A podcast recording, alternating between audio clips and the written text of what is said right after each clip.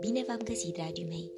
Vă mai amintiți de spiridușul poveștilor care culege povești din pădurea fermecată? Sunteți curioși ce povești am mai cules? Dacă da, vă invit într-o nouă aventură. Sunteți pregătiți? Haideți să pornim! Cine era Felin? Era o ființă fantastică? Era o fată frumoasă? Era o pasăre flamingo? Nu, nu, sigur că nu. Dacă ați cunoaște-o pe Felin, ați ști că ea joacă rolul unui arlechin și îl joacă cum nu se poate mai bine. Uneori îi se spunea zâna arlechin și rolul pe care îl juca în fiecare zi le aducea zâmbetul pe buze spectatorilor locuitori din pădurea fermecată.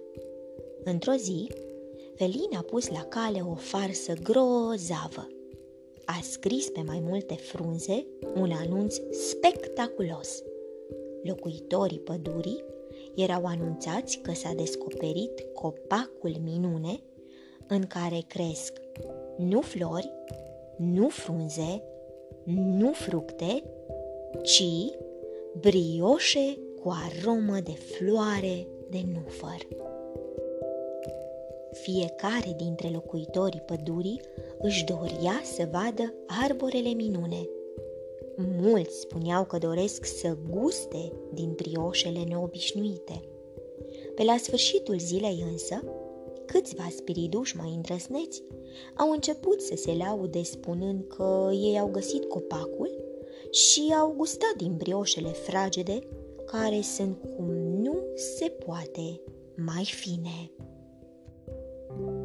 A doua zi, cocoțată pe o formă a literei F, Felin a anunțat că totul a fost o farsă. Locuitorii pădurii știau deja care îi sunt lăudăroșii. E bine de știut un astfel de lucru.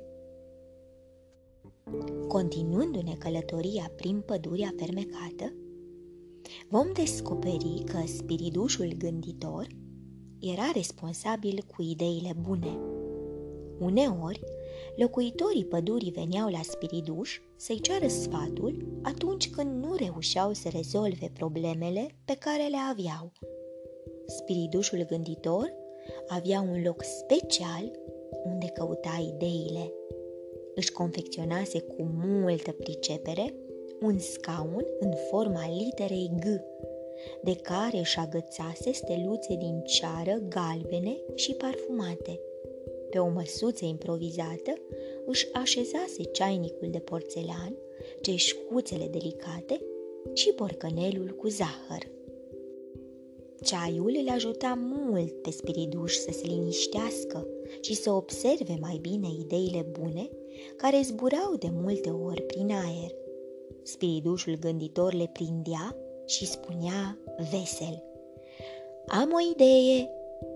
Și asta era cât se poate de adevărat, pentru că spiridușul lua ideile din zbor. Unii credeau că toată puterea de atragere a ideilor bune stătea în ceai și în infuziile interesante pe care spiridușul gânditor le inventa. Până acum își făcuse ceai cu aromă de migdale rumenite și fragi sau ceai din muguri de pin și gutuie. Simțea că trebuie să bea și ceai de gălbenele cu cu... Hmm, nu știa cu ce s-ar potrivi. Va trebui să găsească o idee. Dragii mei, voi cu ce credeți că s-ar potrivi să bea ceaiul de gălbenele? Hei, trezește-te! Trezește-te, spiridușule castană! Vocea se auzea de undeva din spatele crenguțelor împletite sub forma literei H, care îi slujeau drept hamac somnorosului spiriduș. Vocea se împrăștea pe lângă spiridușul castană. urechile lui auzeau destul de bine. Însă spiritușul credea și spera că dacă se preface că nu aude, strigătul va înceta și se va face liniște. Liniște. Ce bine poți dormi dacă e liniște. Spiridușule, degeaba te prefaci. Știu că mă auzi. Voi veni să-ți desenez un hipopotam pe haina ta cea nouă. O să chem furnicile să se ascundă în cizmele tale. Nimic. Spiridușul aproape că prinsese somnul de o aripă și era gata-gata să se arunce pe spatele lui pufos, când...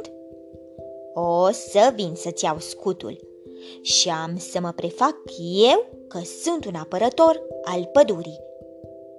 Ă, toate ca toate, dar asta nu. Spiridușul se ridică într-o secundă. Îți vin eu de hac! Dar cine-i vorbise? Nu vedea pe nimeni. Cine să fi fost? Într-un colț, un păianjen își țesea liniștit pânza. Continuându-ne călătoria prin pădurea fermecată, vom descoperi că spiridușul poveștilor a cules o poveste despre un ținut inventat, care se afla undeva departe. În ținutul inventat se spune că arborii luau adesea forma unor litere. Acolo, pădurea era plină cu tot soiul de animale și creaturi, care mai de care mai interesante. Zânele și spiriduși erau acasă la ei și veselia era importantă ca aerul. În pădurea despre care vă vorbesc, trăia zâna imaginației. Ce avea ea special?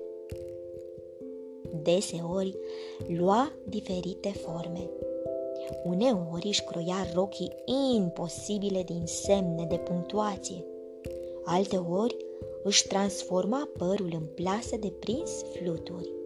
Da, exact așa cum ați auzit. Însă trebuie să știți că zâna avea o inimă atât de bună încât își imaginase plasa cu găuri măricele ca să poată scăpa vietățile pe care le urmărea în joacă. Câteodată, zâna nu urmărea fluturi, ci punctele pe care noi le punem deasupra literei I. Interesant, uneori copiii mai uită de ele. Plasa are însă găuri și punctele se întorc de fiecare dată, ascultătoare, acolo unde le este locul. Dragii mei, vă provoc să vă imaginați și să-i desenați pe Zânar Lechin, spiridușul gânditor, spiridușul castană și zâna imaginației. Vă urez somn ușor, vise plăcute îngerii să vă sărute. Pe curând!